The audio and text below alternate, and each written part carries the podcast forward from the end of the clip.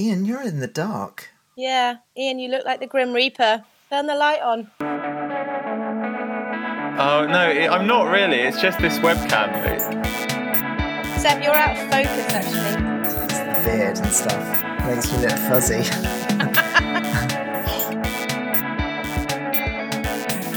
Hello again. Uh, welcome Hi. to the Creative Coding Podcast, episode 31, with me, Iain Lobb. And me, Seb Lee Delisle. and we have a special guest today, Clare Sutcliffe from Code Club. Welcome, Clare. Hello. You know, it's too early to talk, really, isn't it? I can barely say Clare. What's that about? I've been up for ages. I've been up since uh, eight. Is that because you've got kids? It is because I've got kids, yeah. And I even missed breakfast actually. Like breakfast was already finished by the time I sort of woke up. It's pretty tough, man, having kids in terms of the old sleep cycles. breakfast, hang on, breakfast was finished. Yeah, breakfast is like seven o'clock or half seven. What, so, so everyone ate the breakfast? Well, no, it's just cereal. It's Ah, not. okay. What do you think we're doing here? Like laying out all the scrambled eggs and I the. just don't understand how, you, if it's just cereal, how can you miss it? You I just- missed it. I mean, that everyone else had eaten it while I was still asleep. Oh, okay. Um, so should we get into the uh, the co- the coding part of the proceedings? Yeah, we've moved on from the niceties. Let's talk about code. I just worry that we don't get into code like quick enough. All right, People do you don't want? come to listen to like there's a, there's thousands of podcasts where people just ramble on about nothing. I think It's they true. like the minutiae of your life. It makes them feel makes you feel approachable and you know. Mm. Maybe a little bit, but I can't really. It's enough There's a def- there's definitely a balance. Yeah, well, we could um, talk about Code Club. okay. So, Cool. Clare, tell us about Code Club. Do your bit. And you're probably used to the elevator pitch, right? Oh right, yeah, okay. So uh, Code Club is a nationwide network of after-school coding clubs for children aged nine to eleven. Uh, we send programmers into schools to teach projects that we've made, and they teach for an hour a week every week after school. Pretty good idea. Cool. Okay, I've got some questions. So, first question: Why did you decide to do that age group, like, and junior school rather than like secondary school or high school? Oh, you always get asked that, don't you? I do always get asked that. Um, there are loads of reasons. Uh, one reason is that there's only two of us, and we had to pick an age group. Otherwise, you have to make different stuff for every age group. Um, the reason we chose that particular one is because they we want to sort of get them whilst they're really young before they've formed any like concrete opinions. And when they go to secondary school, they start massively caring about what their peers think. Um, so we want to change their opinion before they get to that stage. Um, and then the reason we didn't go any younger is because um, we needed their literacy and numeracy skills to be of a high enough level to be able to cope with our projects without having to without needing loads of help. So, Absolutely. And what um what programming language do you use? Um, we use Scratch for the first two terms uh, just to sort of teach them the basics, but then we actually move on to HTML and CSS, and the term after that will be Python. Oh, interesting. Don't you, don't you do Scratch stuff? Yeah, so Pay I said, attention, Oh, Seb. sorry. Seb, stop typing and listen. I was just tweeting a link. I That's so just- funny yeah. because it's funny because I could see you typing that whole time, and then you asked that question. I did that actually. um, I did that Sorry. at Mochi. I did that at Mochi London in the summer. It was so embarrassing, right? Um, T- Tom, Ker- who's Tom from Adobe, was giving his whole spiel about uh, this thing called Feathers, which is like a, a UI thing where you can, and it's like it's totally skinnable, right? So you can skin it. And I just sort of zoned out for a bit, and then I put my hand up. I was like, "Can you skin it?" And he'd literally done about a minute on whether you could like customize these things, and you absolutely could. And I just felt I like just such a dummy. bit- Okay, I'm sorry. Let's not focus on my, my ineptitude any longer. Let's Yeah. So so why okay why Python and not JavaScript? Um, well, we consulted with a These bunch of hard people, and questions. it yeah, well, they are, aren't they? For early for Well, let's get this bit out of the way, and then we can get into the stupidness, I guess. Um, well, for, so like Linda, like chatted. To, Linda Sandvik is my uh, co-founder. She chatted to a bunch of people, and they sort of came to the conclusion that um, whilst JavaScript is is awesome and the future, it's really hard to learn as a first language, um, and that Python is neater and cleaner and stuff. So That's, that's what. That's like the first time I know. Watch out Controversial. saying stuff like that, Clare. um, so, well, this is what this is what has sort of been decided as like a first. Like this is going to be the first time they're like writing actual syntax. So that's like Mm. the And decision what- that's been Python's made. pretty readable, isn't it? It's kind of like basic in a lot of ways. Yes. And what do they what do they sort of do with the Python? What do they Well, make? we're only we've only just started write, writing that at the moment, so I can't tell you. Right. I Okay. mean, the, the thing Not because that it's a code, secret, just because like we've literally just started writing it. So sure. But I mean, it's important to remember Code Club is kind of new, isn't it? I mean, it's only been going a year. less than a year. We started on um, 16th of April. We're having a party. Hooray! Is everyone invited? Oh yeah, everyone's invited. All the listeners, All the listeners, yeah. or, uh, or both of our well, all our, listeners. volu- all our volunteers are invited because uh, they do loads of stuff to help us. So. I mean, it's it's pretty impressive though what you've pulled together, right? How many code clubs are there now? Uh, there was 628, I think, when I last checked. So yeah, it's grown pretty, pretty fast. Wow, Whereas that's so like- many. I know it's so many. Don't freak me out. It's still early. But it's like, it grows by like a hundred a month, like steadily, um, and that's without any kind of aggressive marketing or anything. Wow, because programmers really want to share their passion, I guess. Yeah, and knowledge and like yeah, I guess it's both of those actually. Yeah, it's really cool. Because they're not paid. They don't. Nope. Are, are a lot of them?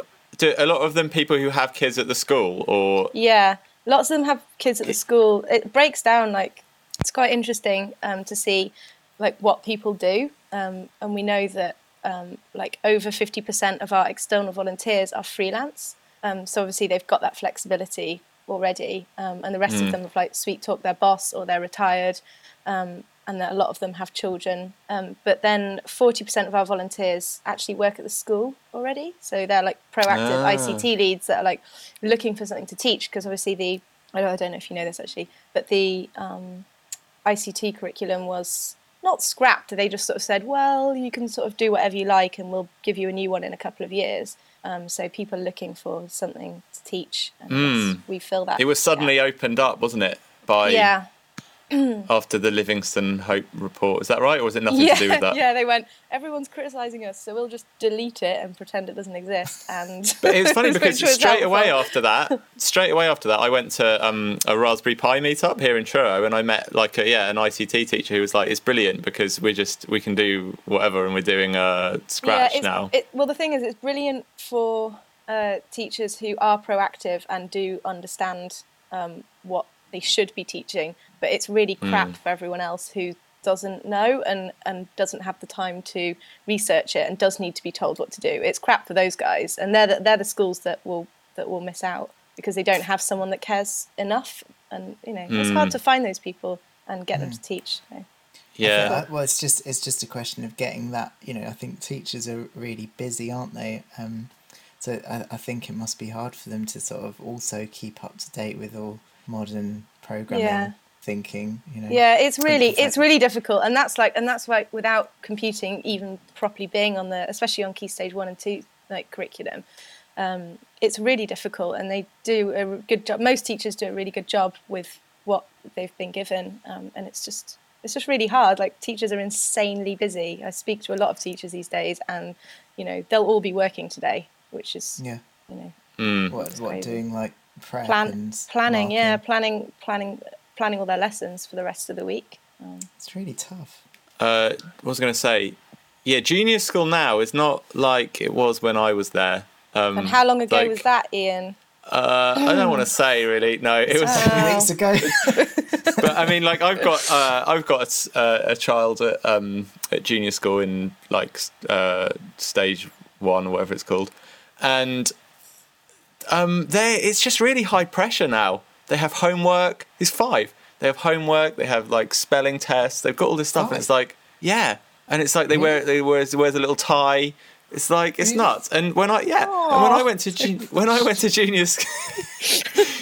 I just When did I- colouring in at junior school. I know, I know. Especially at that, at that at five, it's like I did. We used to do like we would do a bit of like English or something in the morning, maybe some counting, and then the afternoon you just painted pictures and stuff. And it's like it's not like that anymore. He almost No. never comes home with a picture. And like his school's really good and they try really hard, but it's like it's come from the curriculum, like that they are just they just have they are put under a lot of pressure to Yeah. I also love how we used, to, we used to call it like English and maths when we were at school, right? And now they call it numeracy and literacy. And like you have little five year olds going, numeracy, I did my numeracy. It's really cute.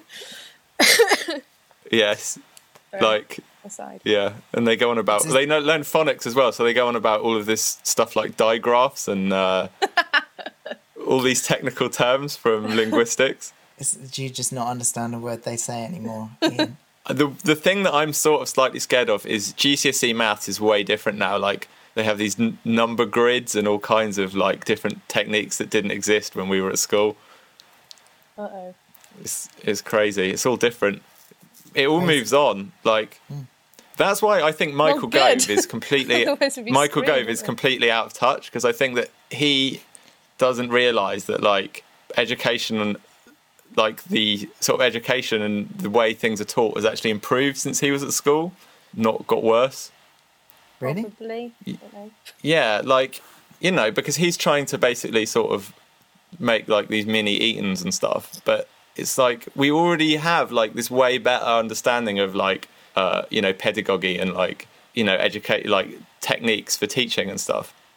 So it's already way better in terms of like that stuff. So Okay. Look, Claire, um, perhaps you could tell us because Code Club is like, isn't it a charity? Uh, Code Club is not for profit. It's a not for profit. So Yeah. h- how do you how do you afford to run it? um, how do we afford to run it? Well, we talk to um, mainly large technology companies and we ask them for financial support and they give Okay. it to us. So earlier this year, ARM um, gave us a nice, nice chunk of financial support to keep us going. Um, and um, Google have, um, through the Google Rise program, have been supporting us as well. And you've got some good uh, connections with royalty. Yes, thank you, Seb. yes, we have. Um, Prince Andrew is our patron, um, and he's being very helpful in sort of connecting connecting us with companies that have a lot of developers in them, so that we can um, sort of poach them all to be How does volunteers, that basically. happen? How do you just get Prince and uh, you just ring him up? What, is he Yeah, on Twitter? I pretty just much just him? rang him up. Yeah, I rang him up. Um, but I rang him up after I'd met him at a, at a conference in June last year called Founders Forum. And if you've seen the hilarious photo, a video that we made, um, it's got Prince Andrew in it at the end. And he said that he'd like to continue supporting us. So I thought, okay. Did you see that video, can. Iain? it's an amazing video. Do you want to list everyone that's in it because it's it's pretty jaw dropping, isn't it? Uh, if, if I can, uh, Nicholas Zennström, Joanna Shields, Martha Lane Fox, Brent Hoberman, Chad Hurley, Tim Berners Lee, and Prince Andrew. I think that's the lineup, and three children that are It's kind interviewing of them. if you haven't seen it, you've got to go and see it. It's absolutely amazing. We'll we'll add a link at some point, I'm sure. Yeah. Cool. Yeah, Well, so we did. sounds Well, we did that, and that's where we met him. And uh, and, And he just gave you his card, said, "Call me anytime." He actually did. Yeah. No. Does he have a mobile number? I wish that was a joke, but it wasn't. Oh no. Really? Yeah, actually, that did happen. Um, Yeah? So Did you text him? No, I didn't text him. I, I emailed his private secretary. Oh, okay.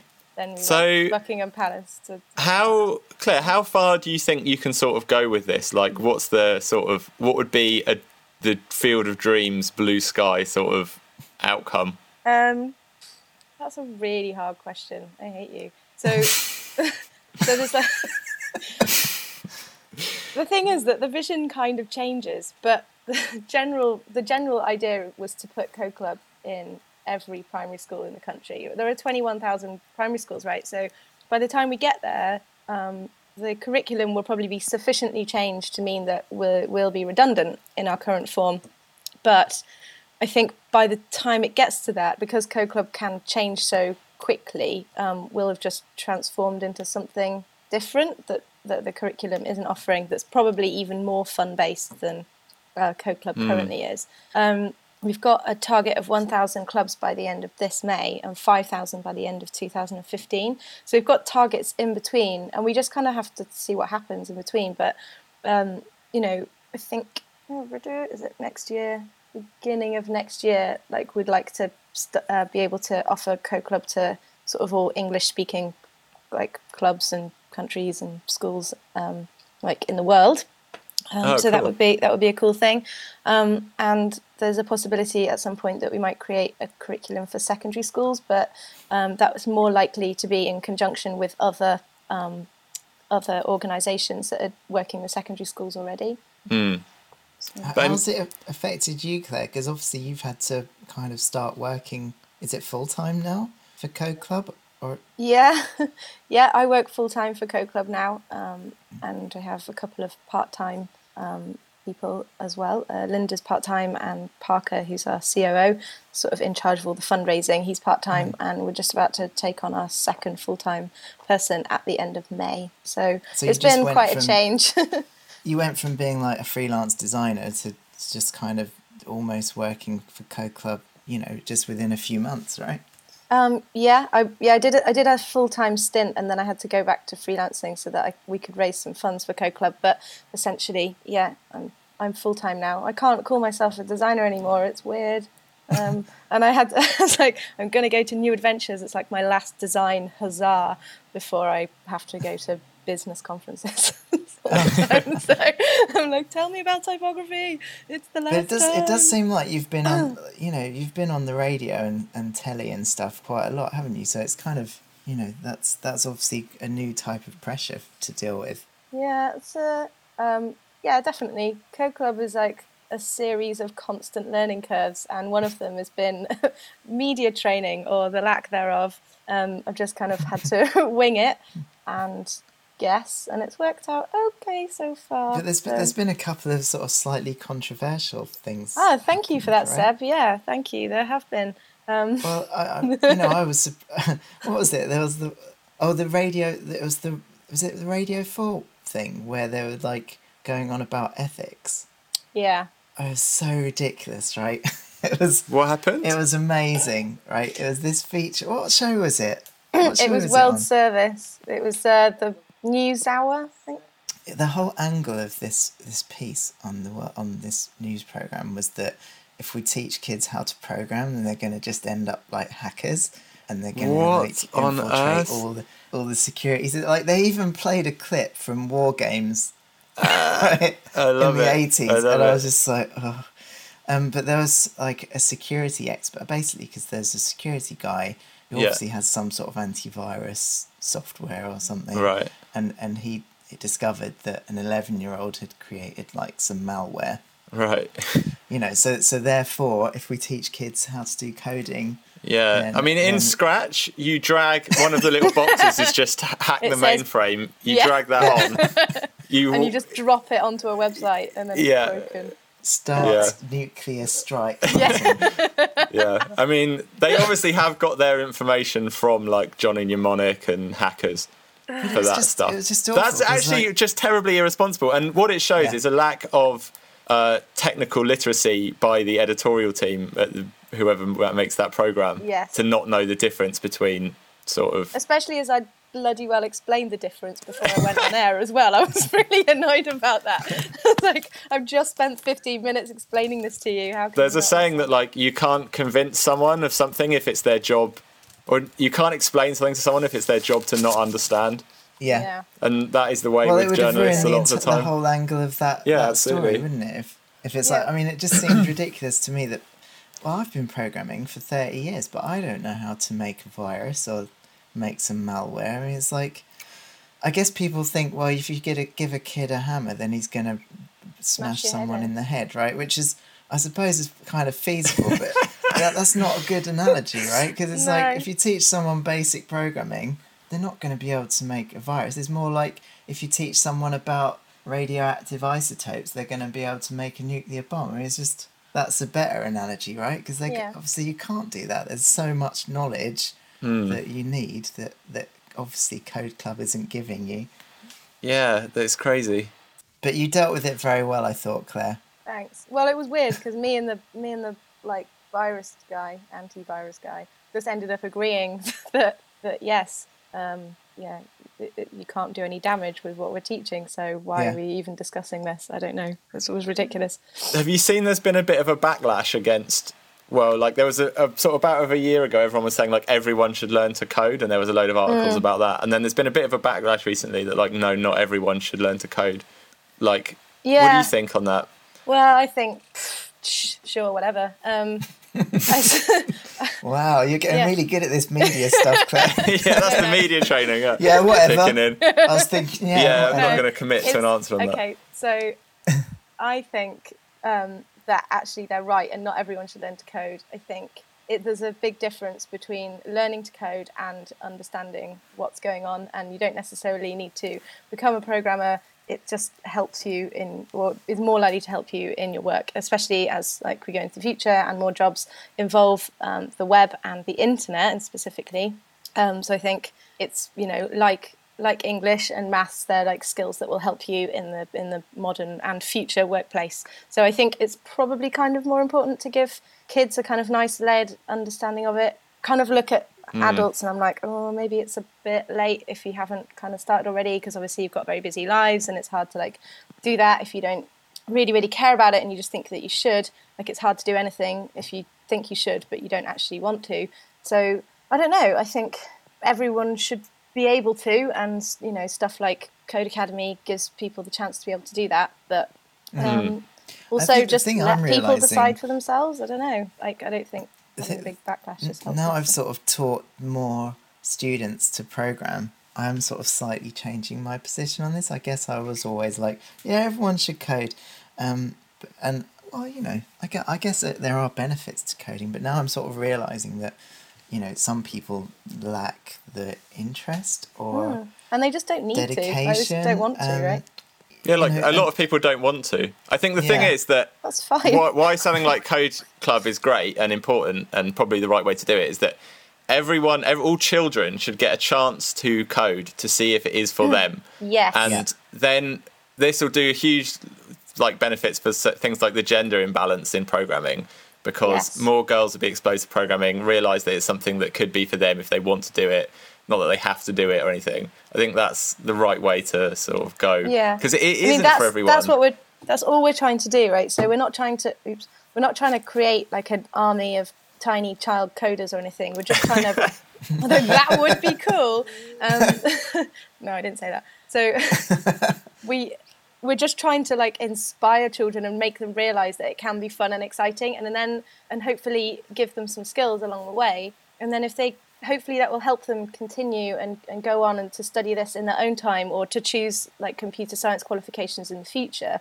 Um, but it's not it's we're not trying to like teach specific things. We're just trying to inspire them before they get bored to death by something that you know something think- yeah, not that's- interesting or they find the wrong thing. I don't know like I think for a long time, kids weren't exposed to programming, were they? You know, certainly. I mean, I, I was in the eighties because we sort of had to program to get the computer to do anything, but in the nineties and 2000s, Yeah, I mean, I was sort of born exactly the wrong age Yeah. for this. Like, there was no programmable computer in my house for a big no there chunk. wasn't in mine either So what like- did you did you learn computers at school? At school, talking Yeah, you, you talking to me or to eat. Uh, to me, no, I was never taught any programming or anything at school. The Not, not not even like how to use Word or whatever. Not at all. I taught. We all taught each other how to use DOS, how to do like CD slash and all that stuff. That's the closest thing I ever got to programming. And then with Doom and um, Duke Nukem, they um, there were level editors that came on discs, and that was sort of my exposure to doing anything creative on the computer, basically, because Sure. like there were on the PC there really wasn't something that was equivalent to like Amos or like even Basic. Like I'm sure it existed, but just no one had it.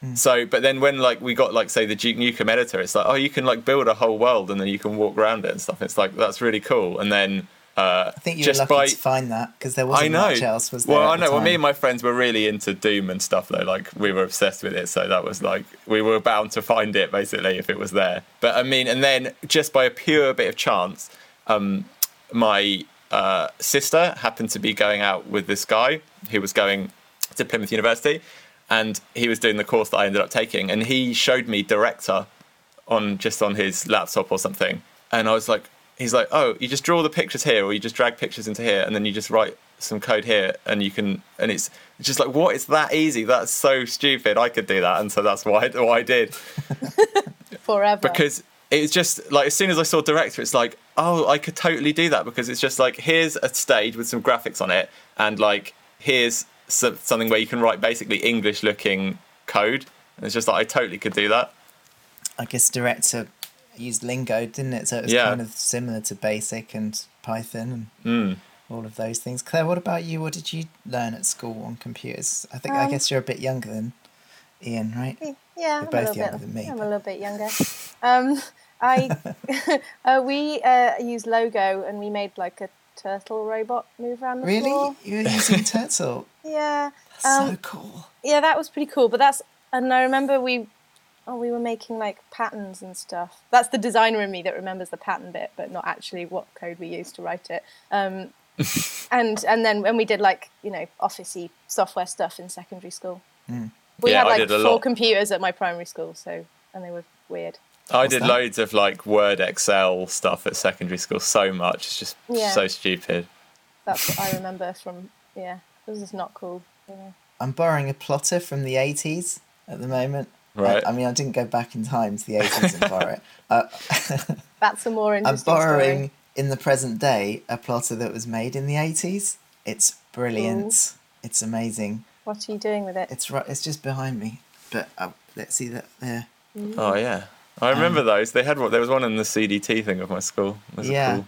it's it's it was actually really easy to work with. It just you connect it with a serial cable. I thought it would be a complete pain to get it running, but I connected it with a se- serial cable that uses this um, text format protocol called HPGL, which I think is Hewlett Packard graphics language, maybe. Um, and and there was a processing library that does it, so I can just write some code in processing, and it starts drawing. It's brilliant. That's cool. And I got it set up in like an hour or so. I thought I'd be spending days trying to figure it out. Hmm.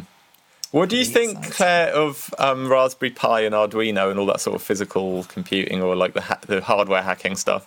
Um, what do I think of it? Um, I think it's cool. We, you know, uh, do you know about this? Um, so Google and Raspberry Pi sort of teamed up, and there will be fifteen thousand Raspberry Pis going out to uh, kids across the UK, and Code Club is one of the organisations uh, by which um, they're giving them out. So we have three thousand coming our way, and they will be going out in a couple of months' time. So they're also going out with like startup sort of how to get started guides. Um, because one of the things about Raspberry Pi is that it's sort of seen as this kind of savior of of like computing education and stuff, which is it is if you know how to use it.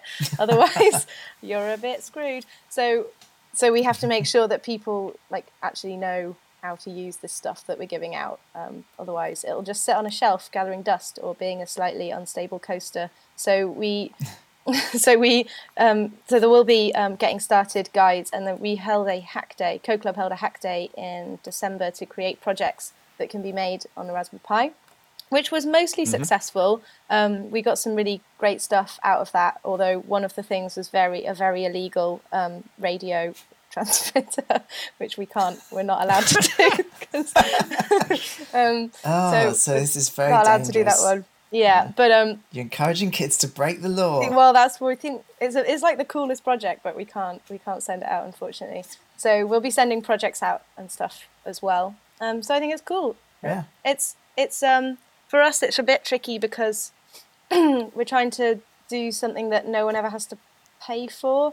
So when we hmm. create projects that use hardware, well, we try not Yeah. to because then you're forcing clubs into having to raise money The- and that kind of thing. Hmm. So, the thing so I we don't just understand about Raspberry Pi is that everyone is super into it and stuff, but it's like there are thousands, there are millions of computers out there already. They're just Yeah. there. They're just not being used. You can install Scratch on any of them and start programming stuff. Yeah, but you know what's so good about the Raspberry Pi is just that you know it's like you can just because they're so cheap, you can just give one to a kid, right? No, but I mean, kids have compute. Kids have computers. Yeah, I know, but it's it's not. And actually, not do- all there are- kids there are have charities- computers either. So. Do ten year olds own their own laptops to do whatever they want with? Some of them do, do, some yeah, of them but- don't. But there are hmm. charities that also just get old hardware, recommission it like full PCs that like actually work and like You know, something I'm starting to realise is that I spend obviously I spend a lot of my time trying to figure out how to teach programming in a, an accessible way. Hmm. But the thing about Raspberry Pi, I mean, it's not hugely accessible. You've got to kind of work stuff out for yourself. Um, but the thing that I've been really surprised by is that, in a way, that's kind of a challenge in the same way that I had a challenge when I fired up my Acorn Electron and it's just this blinking cursor. It's like it's the same thing, and Mm. And kids have got loads of spare time, right? Well, I did when I was a kid. Sure. So, you know, They I, do. I sometimes went out on my BMX, but apart from that, I just stayed in doing programming. And I- and I think that you know you can just give one of these things to a kid if they don't have a computer, if they do, and they're just going to sit in their room Hmm. like learning how to to figure it out, right? It- yeah, it's interesting. Like my niece is into um, Scratch, and she's done a load of stuff. And what's interesting is I bought her a book for Christmas of like Scratch projects and stuff, but I don't really know if she's opened it because, like, I ask her, she's very ev- evasive about it, but she's just made all these things on her own. And I think the thing is that she actually just likes opening it up and just seeing what she can do by like just hmm. playing with the com- with the with the programming things. And it's like that's actually a way better attitude to have as a programmer than going through a book and doing all the examples. So I've got a lot of hope for that have one. to work now, right? Every time we encounter a new programming, challenge, Absolutely. we don't It's just one of- look it up. No, and it's one of the hardest things with my university students is like at what moment at what point do I have to say like okay now it's up to you like you have to I've te- you know you have to make the leap now and like figure this stuff out for yourself. Yeah. Okay, so we're running out of time, but I'd just like to ask uh, ask you, Clare, if people listening to the show are interested in getting involved in Cl- Code Club, how do they do that? Um, well, the best way is to go and have a look at our website, the link of which you're going to type right now, which is www.codeclub.org.uk.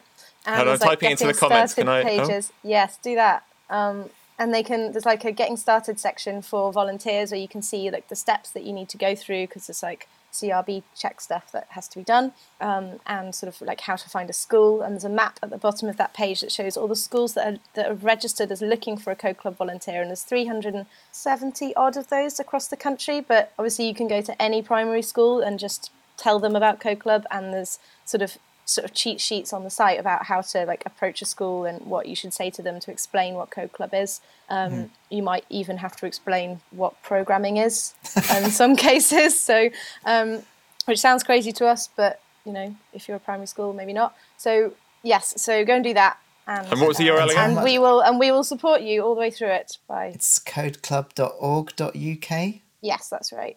and and so it's a it's an hour a week, right, Clare? Yeah, it's an hour a week. Um, so plus tra- a bit of travel time and a bit of stapling time because you have to print out some projects and stuff for kids Yeah. to do that we provide you with. So when you sign up, um, you'll get a link that uh, gives you all the projects that you need for term one and then term two, etc., etc. And yeah, so it should be really easy. We've tried to make it as easy as possible. Um, one thing we did when we were setting Code Club up is like, what is already stopping people from going and doing this, and let's remove those barriers one by one. Um, We're finding new barriers now, but we're trying to remove those as well.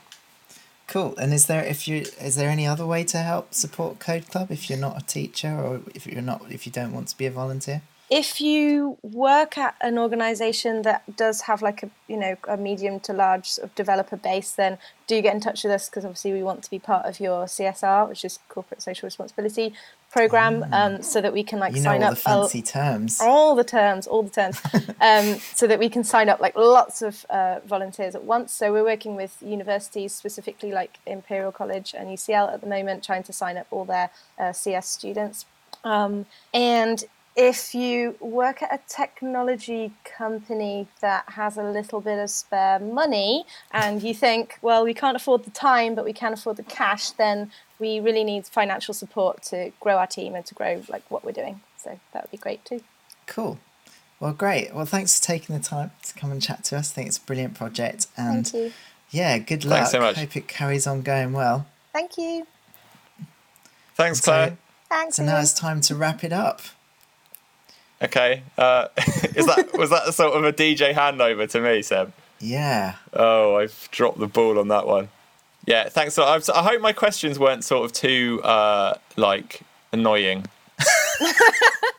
No, I'm warmed up now. I'm like, I could go on the radio. I'm Good, ready. awesome. Um, this is the radio. What are you talking Okay. about? This is legit. Uh, yeah. Right. Um, thank you so much once again, coders of the world, and uh, we'll speak to you. We'll we'll speak. We'll speak to you. You won't speak to us next week. Bye. Yeah, thanks for listening, everyone. Bye.